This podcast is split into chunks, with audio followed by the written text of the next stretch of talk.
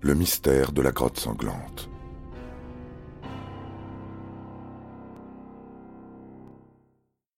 Cette reconstitution lève bien des mystères.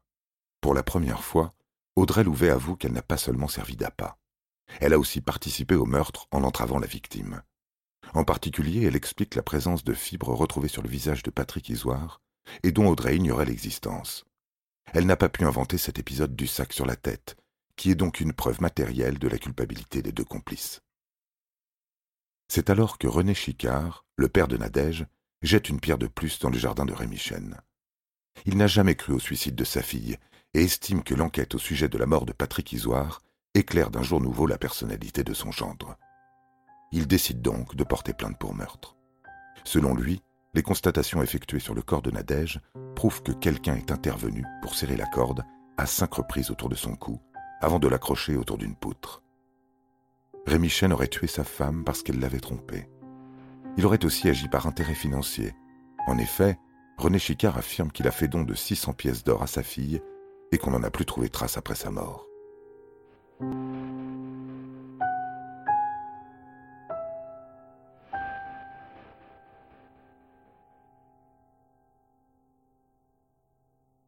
Les avocats de Rémi Chen s'inscrivent à nouveau en faux contre ces accusations. L'autopsie du corps de Nadège Chen a clairement stipulé que les légistes n'ont trouvé aucune trace traumatique de lutte ou de défense avant le décès. La défunte est morte asphyxiée par pendaison. Mais ils oublient de préciser que les légistes ont ajouté une ligne à ce rapport. Si l'hypothèse suicidaire semble la plus probable, l'intervention d'un tiers dans la jeunesse du décès ne peut pas totalement être exclue. Nadège a laissé une lettre d'adieu, écrite de sa main. Les experts sont formels. Elle dit qu'elle a trompé son mari avec un collègue de travail, qu'elle regrette, qu'elle avait trop bu ce soir-là. Selon Rémi, Nadège est rentrée complètement ivre de la soirée. Elle ne tenait plus debout. Parmi d'autres propos incohérents, elle a parlé d'attouchement. À aucun moment le lendemain, elle n'a parlé de divorce. Cependant, Rémi agit de façon étrange puisqu'il n'informe pas la famille de Nadège de son décès et qu'il l'a fait incinérer. De plus, Nadège était très croyante et le suicide est contraire aux principes de la religion catholique.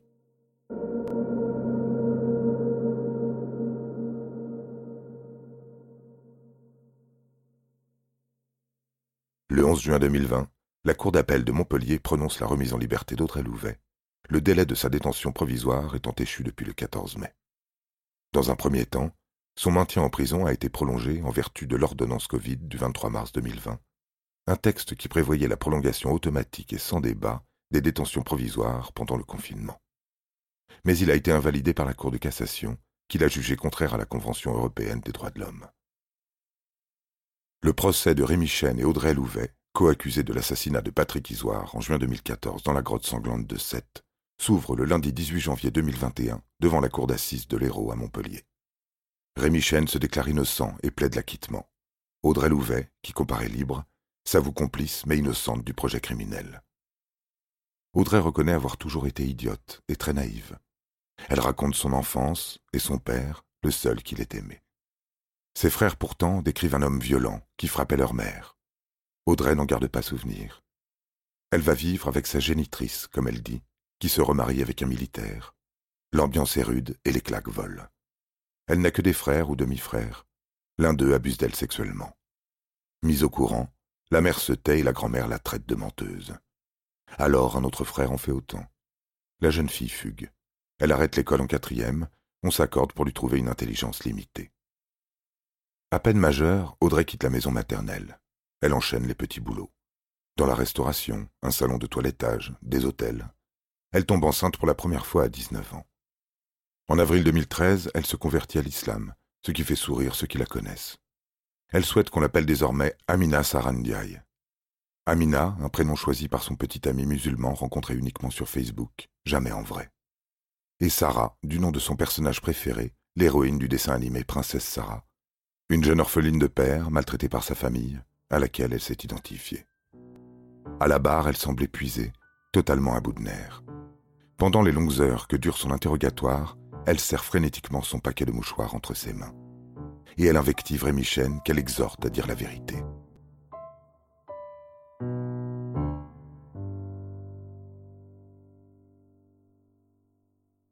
L'après-midi du sixième jour d'audience, c'est au tour de Rémi Chen de répondre aux questions de la présidente Anne Hay sur son parcours.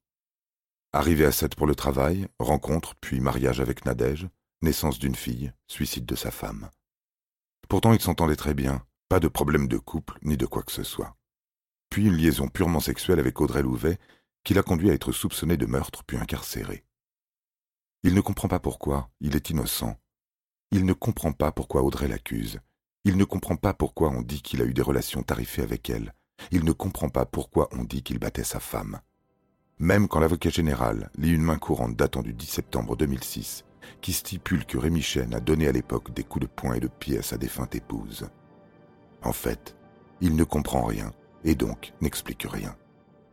Il devrait pourtant bien savoir pourquoi lui et Audrey Louvet ont effacé tous les SMS qu'ils se sont échangés. Mais bon, il ne sait pas. Il affirme simplement être un homme calme, non rancunier et respectueux.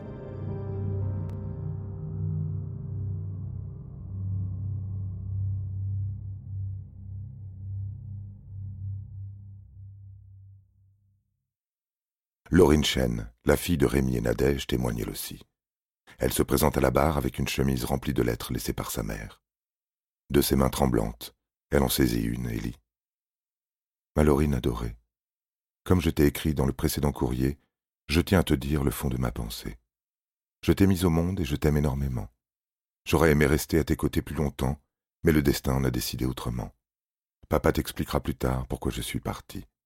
Même si je ne suis plus présente physiquement, je t'observe de là-haut. Laurine, tu es une fille remarquable. D'autres suivent sur le même ton. On entend les mouches voler dans la salle d'audience. Puis maître Gérard Christol, avocat d'Audrey Louvet, demande à la jeune femme pourquoi elle ne montre ses lettres que maintenant. Pourquoi, alors que son père est soupçonné d'avoir tué sa mère, elle ne les a pas sorties plus tôt? Laurine Chen affirme qu'elle n'a eu connaissance des soupçons qui pesaient sur son père qu'en 2016, au moment de l'enquête sur la mort de Patrick Isoire. Une suspension de l'audience est ordonnée pour que chaque partie prenne connaissance de ces nouveaux documents. Quand la Cour revient, la présidente réitère la question de l'avocat. Pourquoi maintenant? Laurine Chen explique que ces lettres sont très intimes et que même son père, accusé du meurtre de sa mère, ne voulait pas qu'elle les produise. À Maître Eva Fournier, l'autre avocate d'Audrey Louvet, qui s'étonne de certaines tournures, Laurine Chen répond que ces lettres n'ont pas toutes été écrites la nuit du suicide. Elles ont été écrites avant. Elle explique aussi qu'elle croit en l'innocence de son père, qui est incapable des horreurs dont on l'accuse. C'est un homme affectueux et attentionné, un bon père. Ce que confirme Céline, la dernière compagne de Rémi. C'est une femme effacée et obéissante, comme l'était Nadège. Elle affirme que Rémi est un homme protecteur et tendre. Alors Rémi Chen pose à son tour une question. Pourquoi aurait-il risqué de tout perdre en tuant un homme qu'il connaissait à peine alors qu'il avait enfin refait sa vie?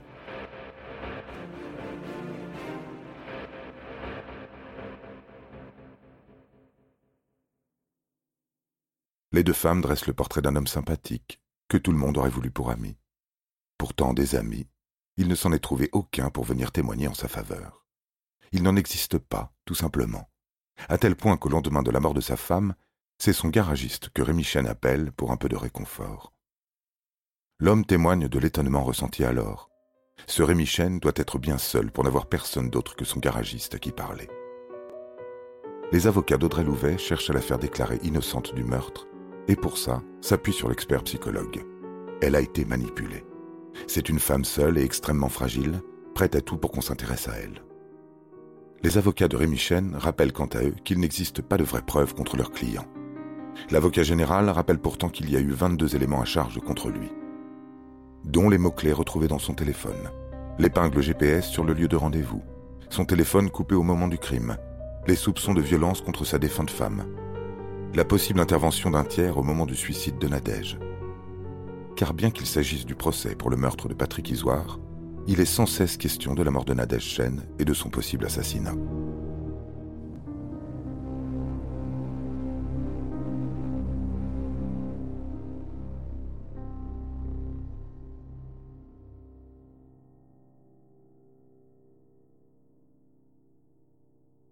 À l'issue des audiences, l'avocat général, Georges Guitierrez, requiert la perpétuité contre Rémi Chen et 10 ans contre Audrey Louvet. Il est condamné à 30 ans de prison et elle à 10. Le jury ne l'estime pas victime, mais complices. Aucun des deux ne fait appel de cette décision. Certains estiment que ce silence est un aveu de culpabilité de la part de Rémi Chen.